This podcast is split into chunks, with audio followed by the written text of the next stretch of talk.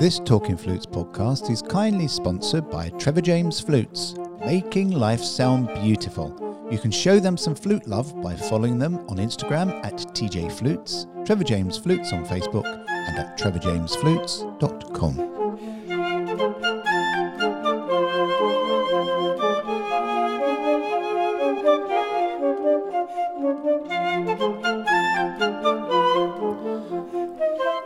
Hello everybody and welcome this week to Talking Flutes Extra with me, Jean-Paul Wright. Thank you all for your lovely messages received this past week, especially on episode two hundred sixteen, Putting One Foot in Front of You, Literally, with flute player and double amputee Emma Brown. You can keep up to date with Emma by following her on at thefootlessflautist on Instagram.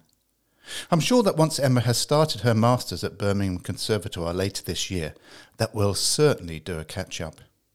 A few weeks ago, I received a lovely message from another established flute podcaster, Doctor Heidi K. Begay, who suggested that it would be great fun if we did a joint Talking Flutes and Flute three sixty podcast.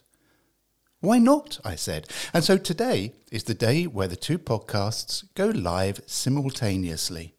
I've personally entitled this Talking Flutes podcast with Heidi as Finding Your Voice Through Podcasting, as the essence of what we'll be talking about is how podcasting can open up your flute playing and performance by understanding your own unique voice. How podcasting will help you not only become more self-confident, but it will also help you find your real microphone and flute voice. So we began by speaking about the basics. Two podcast hosts on different sides of the Atlantic Ocean. Who leads the discussion? It's kind of funny because a week ago, right, Jean-Paul? Yeah. We were talking pre-recording, like, what does an episode do when you have two podcast hosts? Who leads? So in this virtual dance, we're going to be both of us kind of leading and taking and yeah, and all that. But no, this is amazing. This is an amazing collaboration. And we, Jean-Paul is the podcast host of Talking Flutes through Trevor James. And I'm Heidi through Flute three sixty. And we've decided to collaborate. And we've decided to do a crossover because we found out that there's a lot of parallels between his world and my world when it comes to podcasting. And we are getting super excited about, you know, the future of podcasting and inviting you, the listener, into this space of potentially you having your own podcast. So good morning, and I or good afternoon, Jean-Paul. How are you? Ah, good afternoon, Heidi, and good afternoon if you're listening or watching. I'm very well, and you're exactly right. We were talking a week ago about, and we're we're in the two hundreds now, which that's a lot of podcasts, and that is over a number of years. But the essence of podcasting isn't necessarily what people think it is. It is creating something that is unique. And let's face it, as we were speaking, we've all got a unique voice. Whether you are a new learner or whether you're an established professional, you've got a voice. And that voice can be portrayed through podcasts and how you're thinking, how you're developing. Everything is valid. And I think we were we were talking about that and you were saying, absolutely. And I know you teach and you help people set up their own podcasts, whether whereas, whereas me, I have a day job and I do podcasting for fun, but you're the one that guides people through the processes. Yeah, I was thinking about that last night and this morning as I was mentally preparing for our talk. And I think the reason why I'm so passionate about teaching podcasting specifically to musicians is because it has transformed my world mm. in so many ways. And it's not just, it not only gave me a wonderful terminal degree, because Flute three sixty actually started off as my dissertation. But since then, it's evolved into a resume builder as a hobby. And now it's a marketing arm onto my company. It's shining a light onto who I am as a brand. And the podcast has been like probably one of the biggest blessings of my life. Not only has it connected me with wonderful people from across the globe, like yourself, whom quite honestly, I don't know if I would have ever met said person. I don't, I mean, like I could have met you at an N F A convention, but would we have had the luxury of sitting down for forty minutes to pick each other's brains? Maybe not. It would, it would have been in passing and it would have been like, oh, there's Jean-Paul Wright. That's so cool. And then you would have been whizzing off to the next thing, or myself included. So I get to meet phenomenal people, right? Like flutists from Finland. I have flute students in Finland, in California, in Australia, because of my podcast, right? And not just that, but then how I've developed as a person and as a musician. So full circle, this is why I want musicians to know that of the two of the six podcasters sitting here today, we are inviting you into this space. And the reason being is, at least for me, my musical voice has soared because of podcasting. Before, I would have the worst performance anxiety, Jean-Paul, the worst. The flute would be shaking, you know, on my face. I couldn't hold it still because I was always worried about, what are they thinking? Is my voice or are my ideas through the flute valid? But when you sit behind a microphone week after week, and you have to articulate your ideas and have somewhat, I'm not always perfect, but have a somewhat valid thought from beginning, middle to end, and be able to articulate it with confidence through my spoken English voice, when I put my musical flute voice to my face and share it with my audience, oh my goodness, the transformation has been astounding. So it goes back to that magic word that you keep on referring to, which is voice, and the uniqueness of everybody listening to this who has a verbal voice where we enunciate our vowels and we sort of speak our consonants and we create we, these wonderful words. And we all use words in a different pattern. And we all speak in the course of a day. We all speak to our friends. But when we play on the stage, we, we're told to create the rapport with the audience. And a lot of people find that quite hard because, as you said, performance anxiety kicks in and you're hiding behind the music stand and you're hiding behind the notes and the narrative of the music doesn't really take over and come out to the audience. But you're exactly right with podcasting, because as soon as you can speak into a microphone, listen to your voice and say, okay, it isn't what I expected it to be, but it is. After a few weeks, it transcends other parts of your life. The confidence builds up. It becomes a vehicle for change either within or externally, depending on the message you're wanting to get out. I love that. Yes. And that segues beautifully into a question that I wanted to ask you. Now, you with your podcast, there's a lot of parallels, I think, between your podcasting world and my podcasting world. But I think that there are, are also uh, differences as well. You were extremely well more established in your career before you started podcasting. And the reason why I say that is because now that you've added a podcast further into your career, have you noticed similar changes within your own playing or your career? Like, how has podcasting affected you? It's actually helped me in various different ways. I love public speaking. And one of my passions, I think we spoke about in our preamble last week, was speaking about meditation and speaking about creative visualization. And normally I would have to go onto the stage with a mind map and I'd create, I'd go around my presentation using a mind map so I wouldn't have notes. Now I'm quite happy to go onto a stage without any notes and let my mind take me where I want to take me. And I didn't have that four years ago. I was very much note driven because public speaking, and let's speak, let's face it, speaking into a microphone isn't, well, it, I suppose it is public speaking, but mm. it's not, because you are still hidden behind the microphone. We don't have to have a visual reference that we do here. And for me, it was finding that voice and saying, okay, listening back, I can understand what I'm saying. Yeah, I need to slow down, not be as excitable, but I can then mm. move that into my speaking. And students can do that. If they're at university and need to do a presentation, having got involved in podcasting and understanding what their voice sounds like enables them to just take a little step back. I totally resonate with that, with like what their voice sounds like. Now, are you talking specifically about their spoken voice or their musical voice? I think initially spoken voice, but yeah. spoken voice then transcends into their instrumental voice.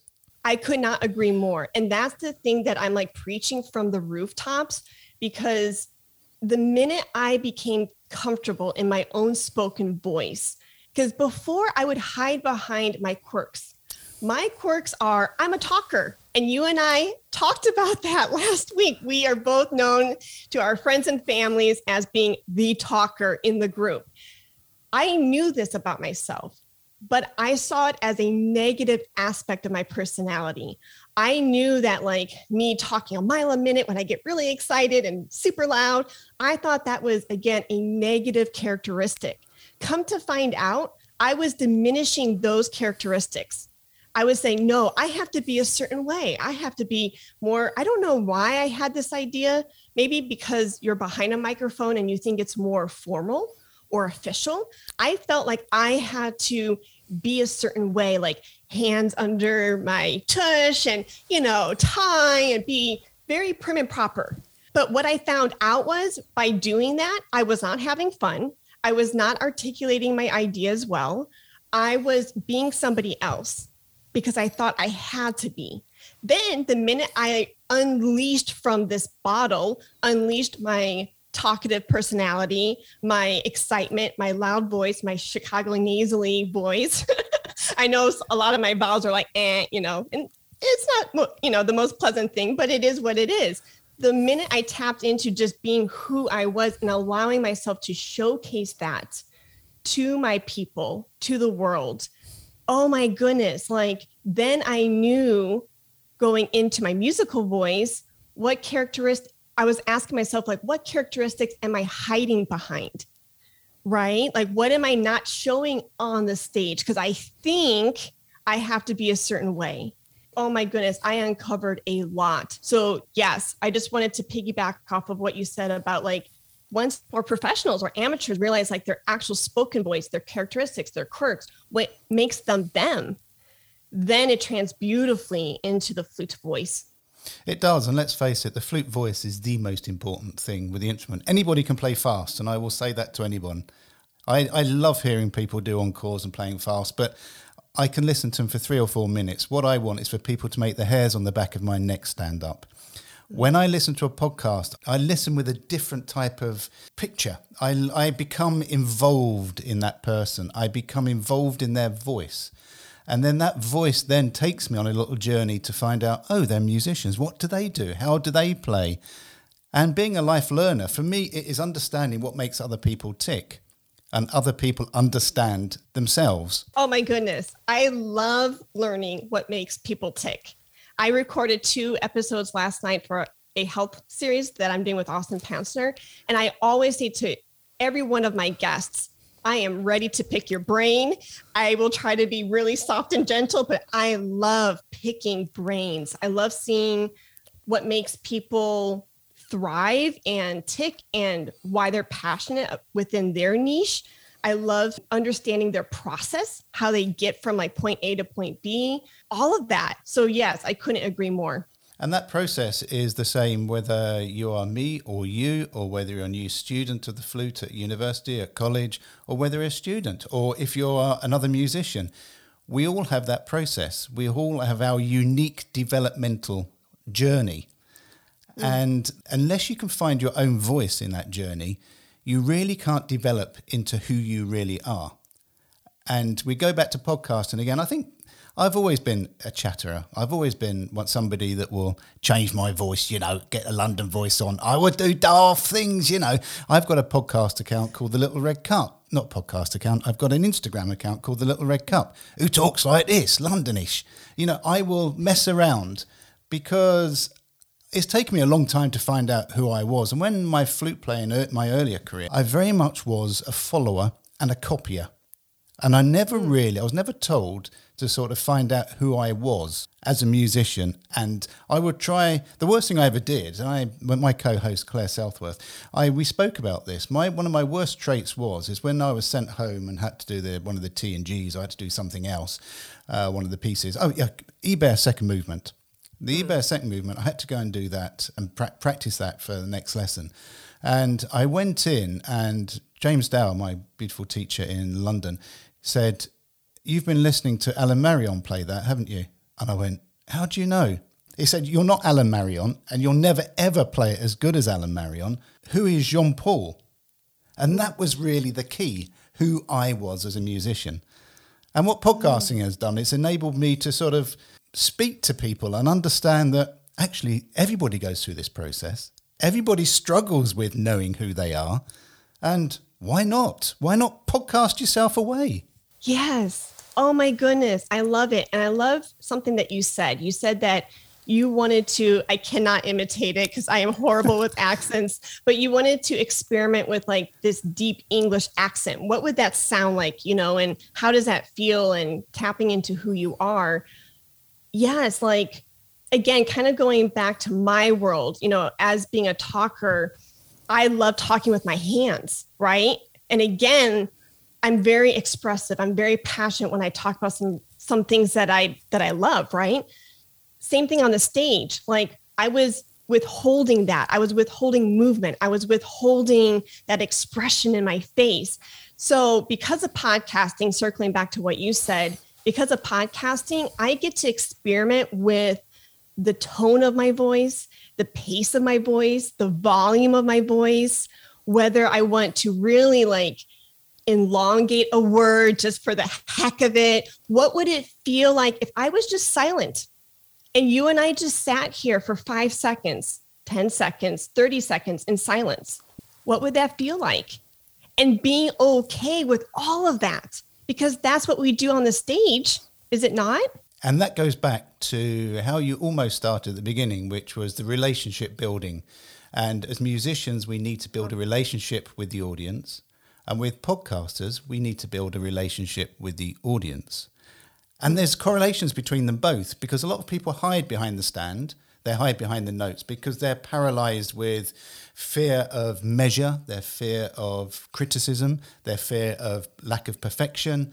And the relationship between them and the audience is then you have a, a barrier goes up. What podcasting enables you to do, to talk. And there is no barrier. It's just you.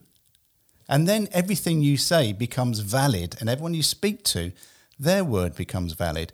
And if you transcend that onto a stage, your performance then becomes valid because it's you. And it's that relationship.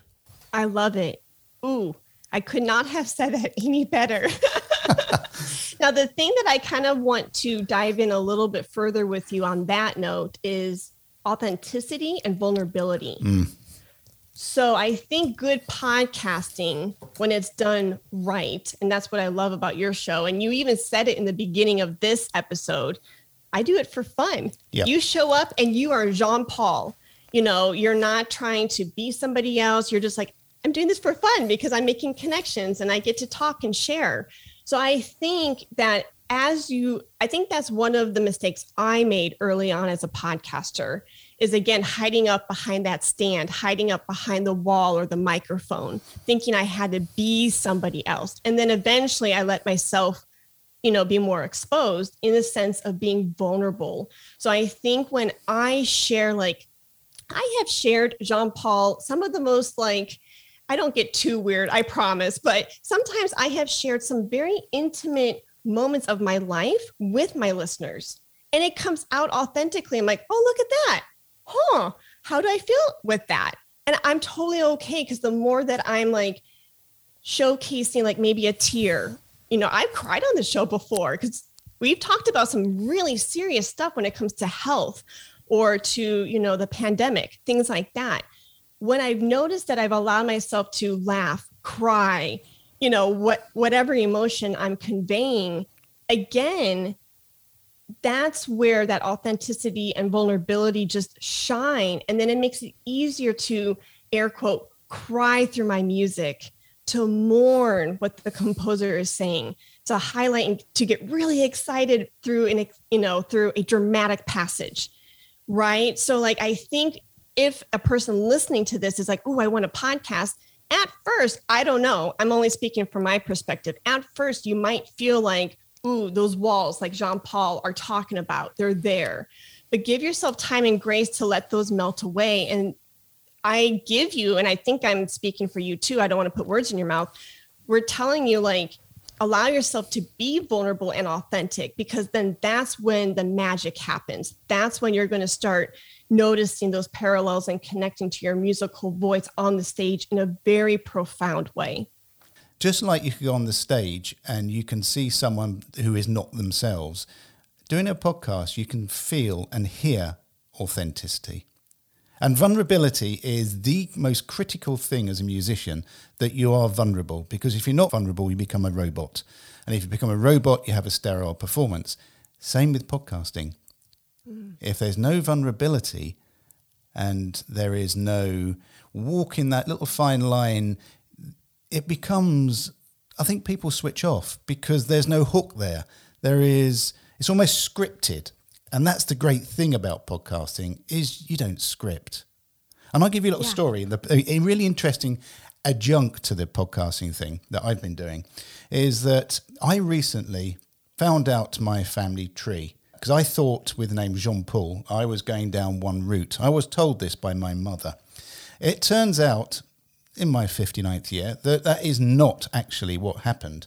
And my past is actually very, very different. So what I thought I would do is I would do a podcast that we didn't publish with my wife. And we would then, we would sp- to speak about how we met forty-two years ago, all the fun things we've done, and actually put stuff down on audio for the next generation. So we're not going to tell anybody, although my daughter probably listened to this, but it is there in a Dropbox. All these little mini, what we call them mini podcasts, but little mini audio recordings of fifteen minutes. And my wife, Jane, after we started doing this, she was quite shy to start with, and then she became a talker. And that is the key to everybody, is that you may think you don't have a voice, but you do. And it's just unlocking it. And that is what I believe you do when you teach people how to podcast. You can take this little person that is sort of sensitive and may even be introverted. And by the way, being introverted is a fabulous, uh, a, a fabulous trait as it is. You don't have to be extrovert like me and you. Being an introvert is a valuable part of society. But I think what you do is you enable people to to actually open their voice, but instead of pretending not to be that, just to develop like a flower. So they come to you as a little bud and you just slowly water them. And eventually, when they really get into their podcasts and you're guiding them through this, they flower. And then that flower goes on to create seeds. And then those seeds flower. Yes. Oh, my goodness. Well, first, I am humbled. Thank you so much for those very, very kind words.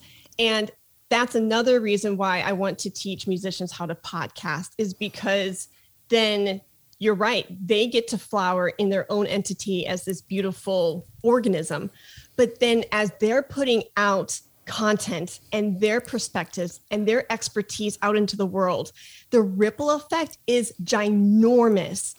And you think, ooh, I got to have a little part of that. Now, like Tori Lupinek, she was one of my very first students. I love her to death. She's a flutist in Houston, and she started the Unclassical Musicians mm-hmm. podcast. And she has flourished amazingly well. And because of it, she's come back to me and said, do you know, the funny thing is, as being a podcaster, I am more confident talking to the band directors I work with. I am more confident when I talk to my flute students' parents.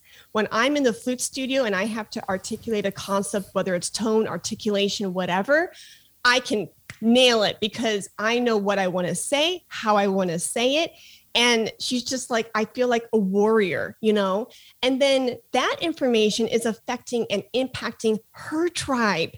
And it's just so amazing to me. And that's why I love being an educator. It's just because I feel like knowledge is power, implementing knowledge into your life, making connections. I, sorry, quite frankly, I get a high off of that stuff. It is like mind blowing to me. So yes, you're right. The flowers then starts dispersing its own seeds. I love it. And people run away from a microphone. And I must admit, when I first sat down, and you you did ask me last week, last week when I started my first podcast. And I actually started it before it was actually trendy. And April the fifteenth, two thousand eleven. It was re- wow. very, really early. And I just wow. did sort of really silly uh, stories and put stories up. And the first one was about playing a straight sub- a baritone saxophone. Of course, it doesn't exist, but it sort of trended a little bit, and people thought. And we, I got a lot, a lot of emails back from people saying a straight baritone sax. I said, yeah, it's twenty-five foot long. And then we did one on uh, making ten piccolo players play in tune. And that was the second one on April the twenty-second, twenty eleven. And I was making lots of little things. And it was only, say, five years ago, four and a half years ago, when I thought, actually, I think podcasting is going to be the way forward. And mm. I, I started it talking flutes with Claire rather than doing silly little things. And the microphone I used to run away from. But the microphone now has become my friend. I was more comfortable with the flute mouthpiece in front of my lips than the microphone. But the microphone now is, yeah, just talk. And whereas you can educate, my, my process is I sit in front of the microphone and just have fun. And and that's great because you and I, we, everybody's different. Mm-hmm. I can't teach anyone how to podcast. I wouldn't know where to start because I mm-hmm. fell into it and I just sort of developed. And as I said to you, I've, I ring people up at five o'clock in the morning and wake them up, and they'll come over and we'll go to wine bar and I'll, we'll have a few sherbets and I'll record a podcast. And it is, there, there is my little vibe, and it mm. is what it is. Could I teach somebody how to do it? No. Mm. I think it takes a dedication to be able to teach someone and to be able to condense each little chunk, because podcasting is about chunks, isn't it? It's about finding yourself and then understanding how to record, how to edit, how to put out, and most importantly, mm. understanding your voice, because that voice mm. thing is so important, isn't it? It really is. Yeah. I mean, you can have all the right equipment. You can have all the right setup, but you're right. It's the art of podcasting. And a lot of times as a teacher, I mean, this is probably horrible of me, but it's the experiencing of podcasting where I just want to throw students in the deep end and be like, all right, you're baptized in fire, go.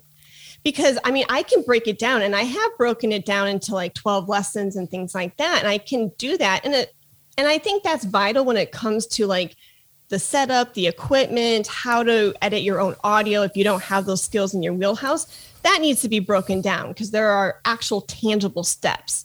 But when it comes to the art of podcasting, like I, you know, it's interesting you brought this up, Jean-Paul, because I've toyed with this. It's like, do I break that down, or am I taking, I mean, I, I know we do this in some regards to music making, right? Like what are the, the aspects of making a really beautiful tone, you know, and practicing those harmonics and getting the colors in the sound.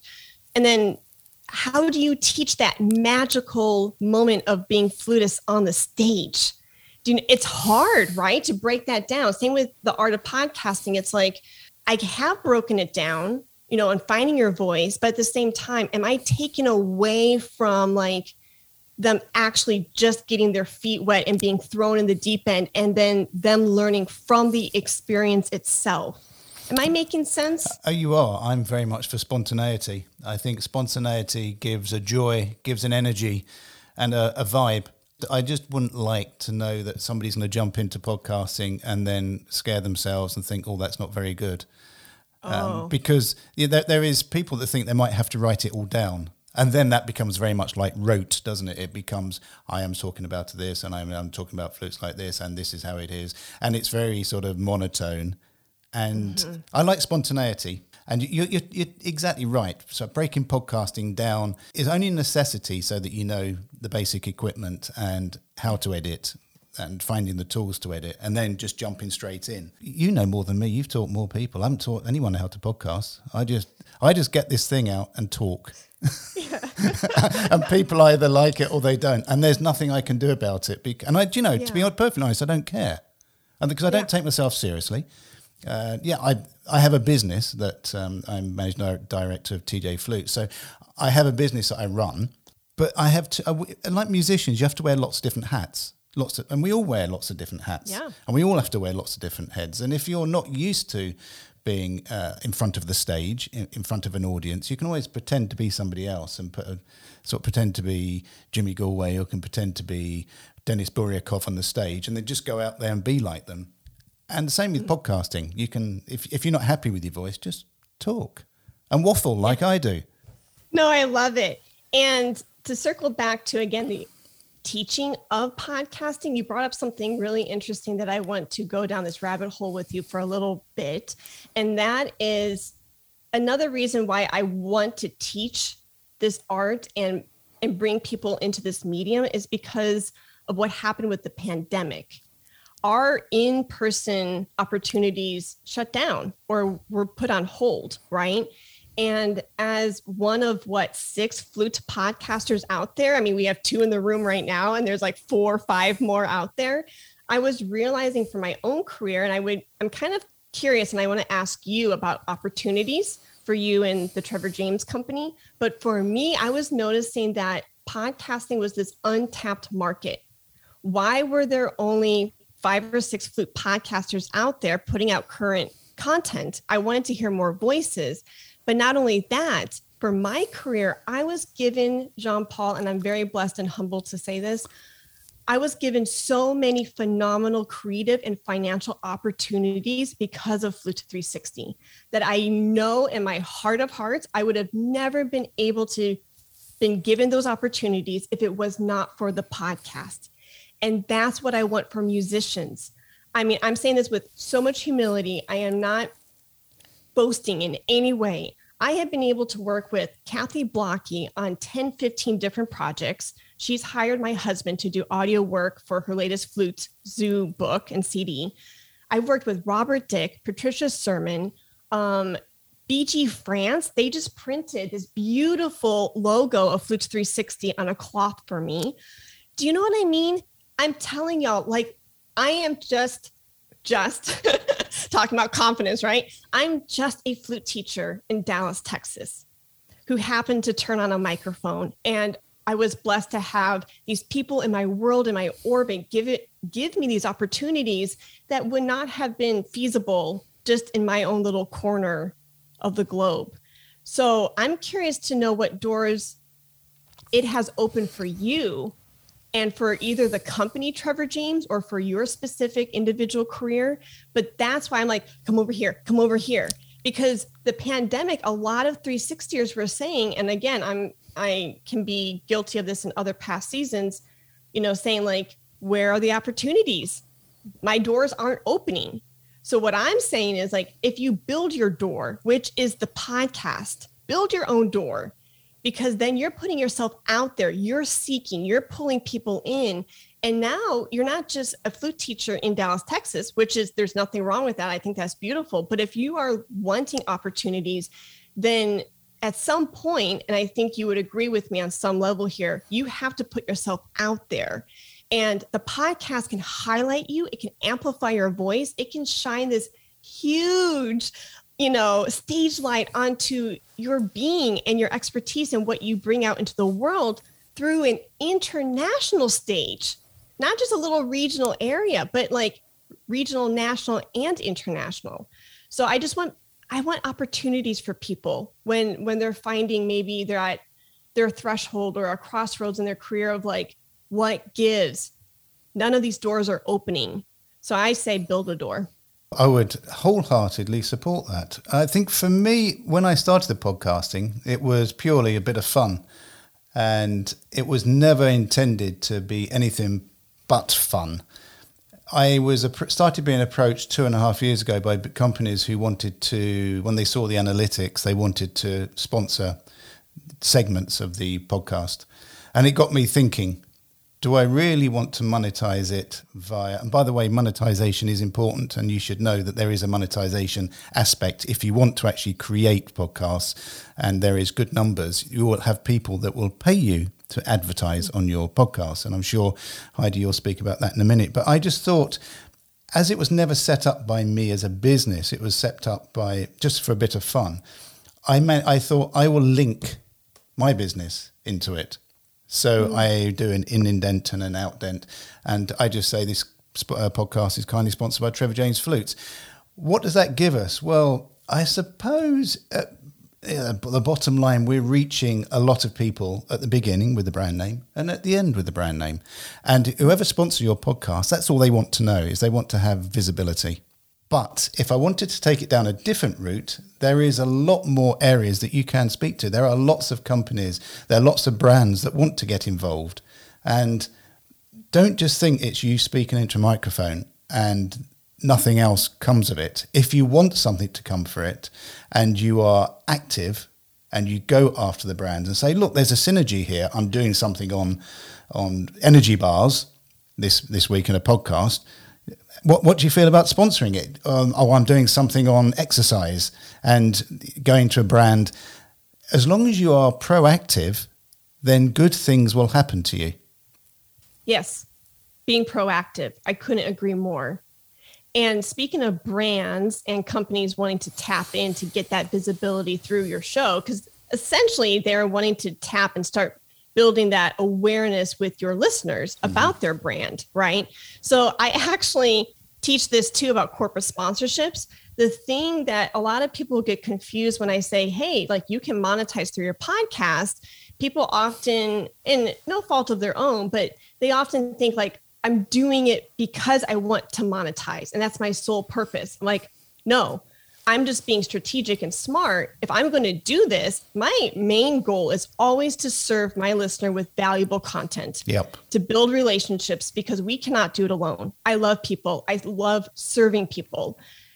And then if a brand approaches me saying, hey, guess what? I think we would be a good fit and I can find the win-win and it doesn't take away from my primary goal, then I'm okay with that because, you know, well, like brand alignment. So the thing that I promote is if I start going to my three sixty listeners and saying, hey, you know, check out this doggy chow company, it's going to feel a little, I mean, most of my three sixty listeners are pet lovers. It could be okay. But if I, maybe that's a wrong example. Maybe it's like, I don't know, like, oh, shoot, I can't think of something off the top of my head, but something, we'll go with doggy chow. If it's something that doesn't resonate with them and it doesn't help them, then they could start getting a bad taste in their mouth. Like, ooh, Heidi's just out there for a check, you know? So any corporate sponsor that I bring onto three sixty, it's because it's a resource that I use. It's helped me. And I know like, oh, I know my three sixty listeners' pain points. So a lot of my listeners are music teachers. And they have said, you know, in the past, like, oh, man, the admin tasks of creating invoices and scheduling out things is really daunting. Then I'll say, hey, like, there's this thing called Fonz. Go check it out. Do you know what I mean? So I bring those companies in when I know, like, oh, their product, service, or offering actually is going to help my listener. So I think there's this fine line of just integrity, of just knowing, like, am I serving my people or am I just, you know, kind of seeing money signs, oh, abs- shiny object syndrome? No, absolutely. It's integrity and content and we're designing your podcast to be only for the audience. And then if something else aligns with it, that's great. I think with me, it is people have said to me, why do you have you know, Jimmy Galway or Jasmine Choi or lots of other people on it? Because they don't pay T J. And I said, well, that's not the point. I come from, I'm, I have a very weird philosophy in flute brands in that no one can tell you that you have to play this one. No one can tell you this is the best. Each flute, each flute is unique to each individual person. So if somebody picks up a Powell, a Senkyo, a Brannan, a Muramatsu, a Miyazawa, an Altus, you just keep on going on and they don't align with it, that's fine with me. But mm-hmm. if they go and pick up a, a really an old flute, a Louis Lott or something, and it just sings, then great. And I, I I regard that with T J, and that's why we don't speak about T J on the podcast. T J Flutes is because huh. T J, if you if you pick up T J and you like it, great. If you don't, you and you, you and you don't like it because the instrument doesn't resonate with you as an individual, that's fantastic because you mm-hmm. know why a flute is resonating with you. Hmm. So it it is purely. I, I include T J as an indent and an outdent just purely for product awareness, not for anything else. And I will say to everybody out there, if you're ever told to go and buy a certain flute by anybody, I think they're doing you a disservice. You have to go, they can give you a selection, they can give you guidance, but you have to gel. You spend more time with that tube, that sideways blowing tube, than you do with your partner. So you've really got to fall in love with it. Oh, shoot. I love it. You know what? That's very interesting. I feel a little doinky over here, not connecting the fact that you have various artists from different flute makers on the show. You're right. Jasmine Choi is Straubinger. Yeah. Yeah. With, and with a song it brings head, yeah. me, yeah, yeah. It brings me to this memory of um, Haynes Flutes. The William S. Haynes Flute Company invited me to be in their booth in the twenty nineteen N F A exhibitor hall. And it was really interesting because I had a live session recording going on in the festival. This was right before the pandemic. And I'm glad that that was an opportunity presented to me because I learned so much. And it was really interesting to see flutists walk by who wanted to like promote their class or talk about a topic that they were super passionate about, but they would stop and they would kind of pull me aside and whisper in my ear and they would go, "I'm not a Haynes artist. Am I allowed to be in this space?" And I was like, yes, of course. But I can see that mentality of like only Haynes or only Trevor James. And that's like you said, I love what you said. Like this is your, you know, music lover, right? You're spending more time with this too than you are with your partner. And so whether it is Trevor James or Haynes or Yamaha or whatever it is, you have to find the right tube um, for you and your voice. And I was very blessed, you know, to work with uh, Christina and Katie, who were working at Haynes at the time. And um, they were like, yes, everybody, everybody, you don't have to necessarily buy a Haynes flute. We want to hear your voice. We want to hear your stories, your expertise, what you have to offer. Come, come in. And I loved that invitation and how welcoming of an environment that space was. And that circles back to what you just said. I love that mentality that you have for the podcast. And you're a Straubinger artist? Come on by. You're a Powell? Come on by. I think hats off to you.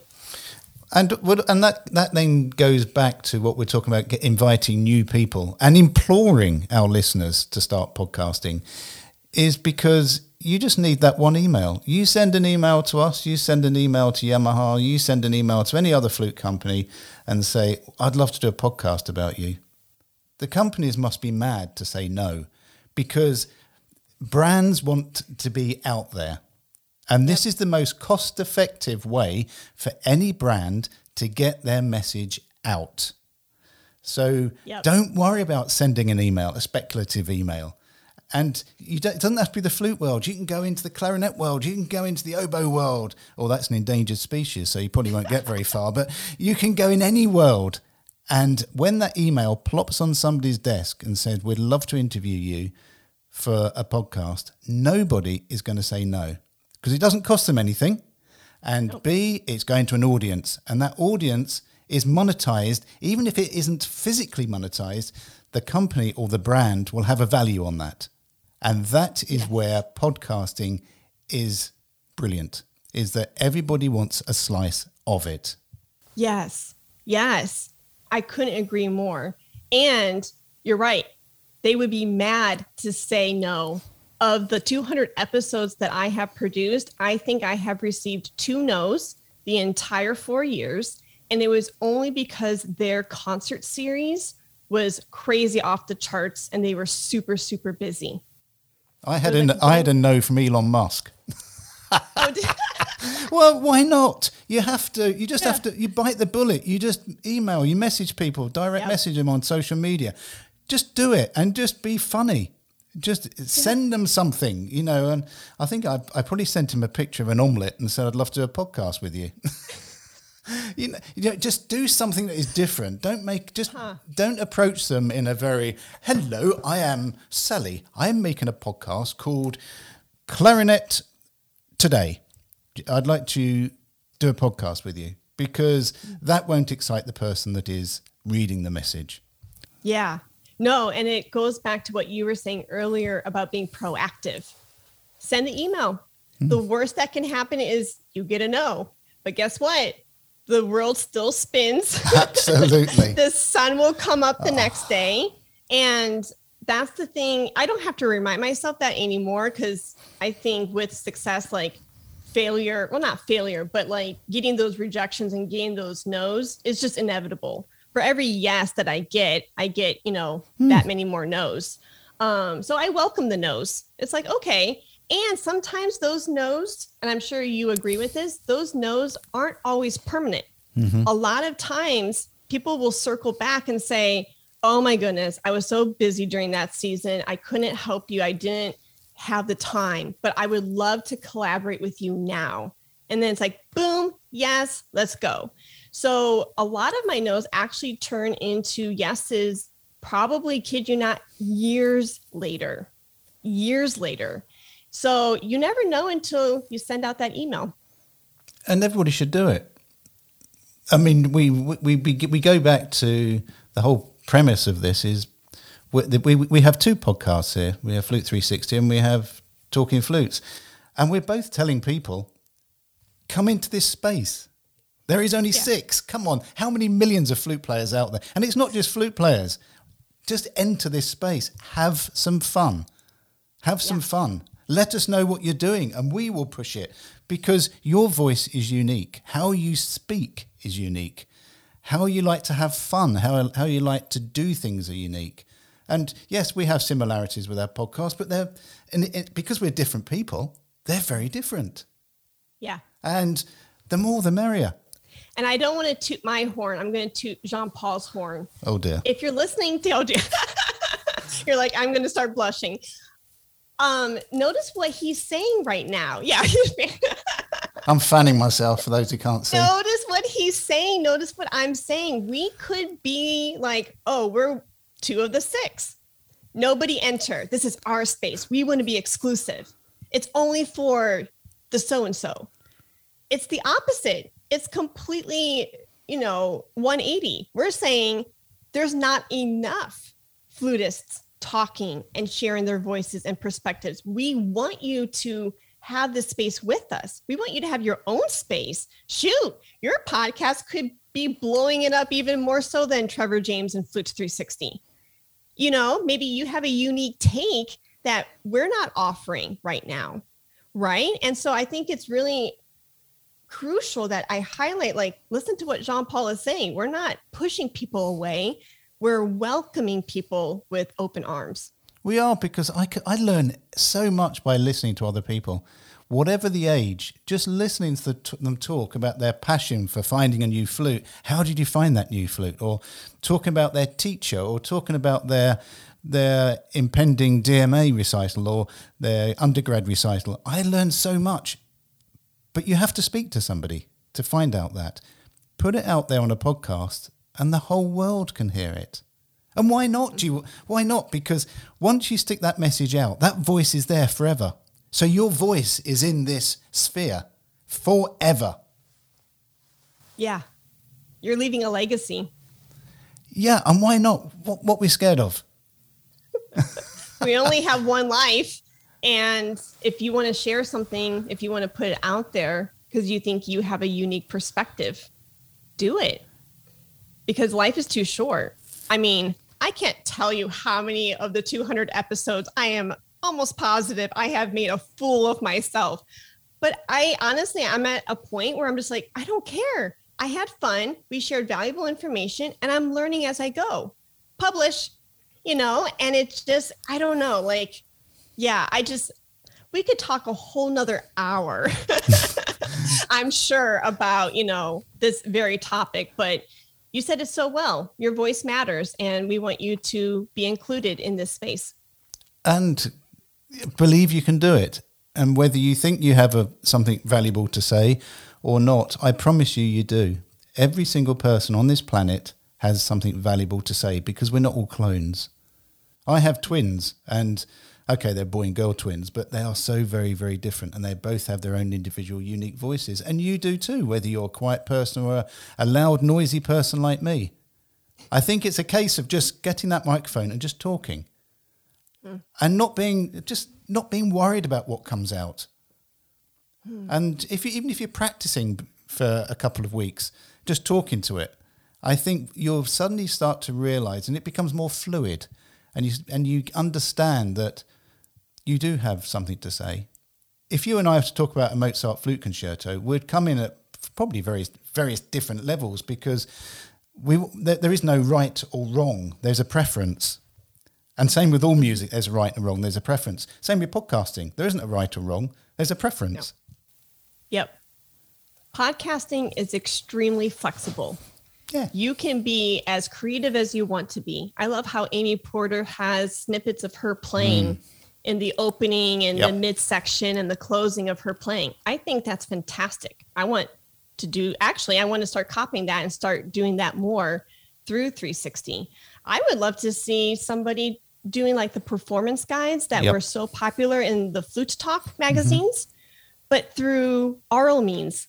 How cool would it be to talk about like the A section of the sonata, of some flute sonata, and instead of just having like the physical like excerpt of the manuscript printed, but to then actually demonstrate what you are trying to portray about accents or intonation or whatever topic that you want to communicate, then you get to play it through your flute. So you can say measures one through ten of blah, blah, blah, right? And then demonstrate your point through not only your spoken voice, but through the flute.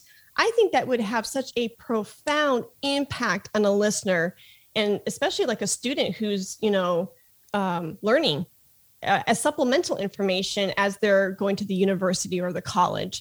I, I just think that there's so much flexibility in podcasting. Like it could be a performance guide. It could be showcasing newly commissioned works that are being added to our flute canon, and, you know, and so many more options.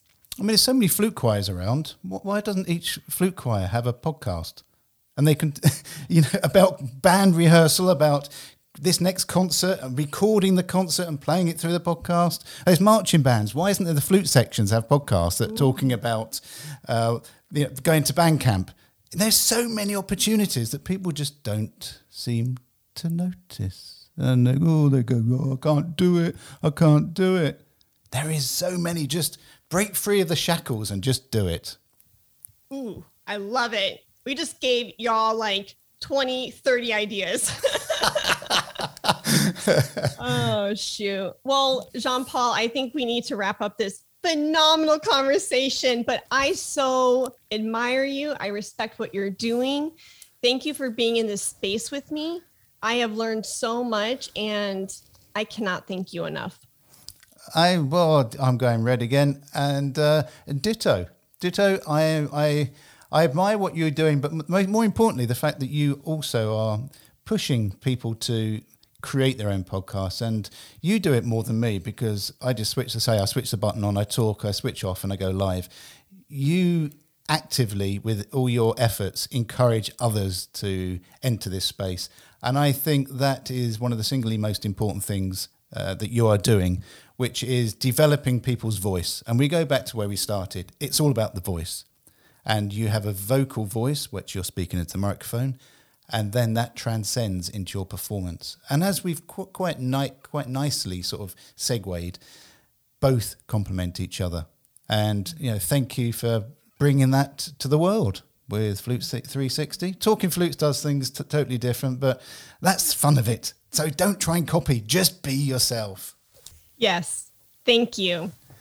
Thank you so much to Heidi and her Flute three sixty podcast channel for suggesting this collaboration today. So what are you waiting for? Let's all hear your voice. As I said during the podcast, and Heidi reiterated, we all have something really unique to say. And also, this podcasting space is so big, with a lot of room for everybody. So do come and join us in making content and putting it out there. You'll have so much fun. Claire's up hosting next week's Talking Flutes. So until then, may your week ahead be musically fulfilling, and may your low C be especially resonant. Goodbye.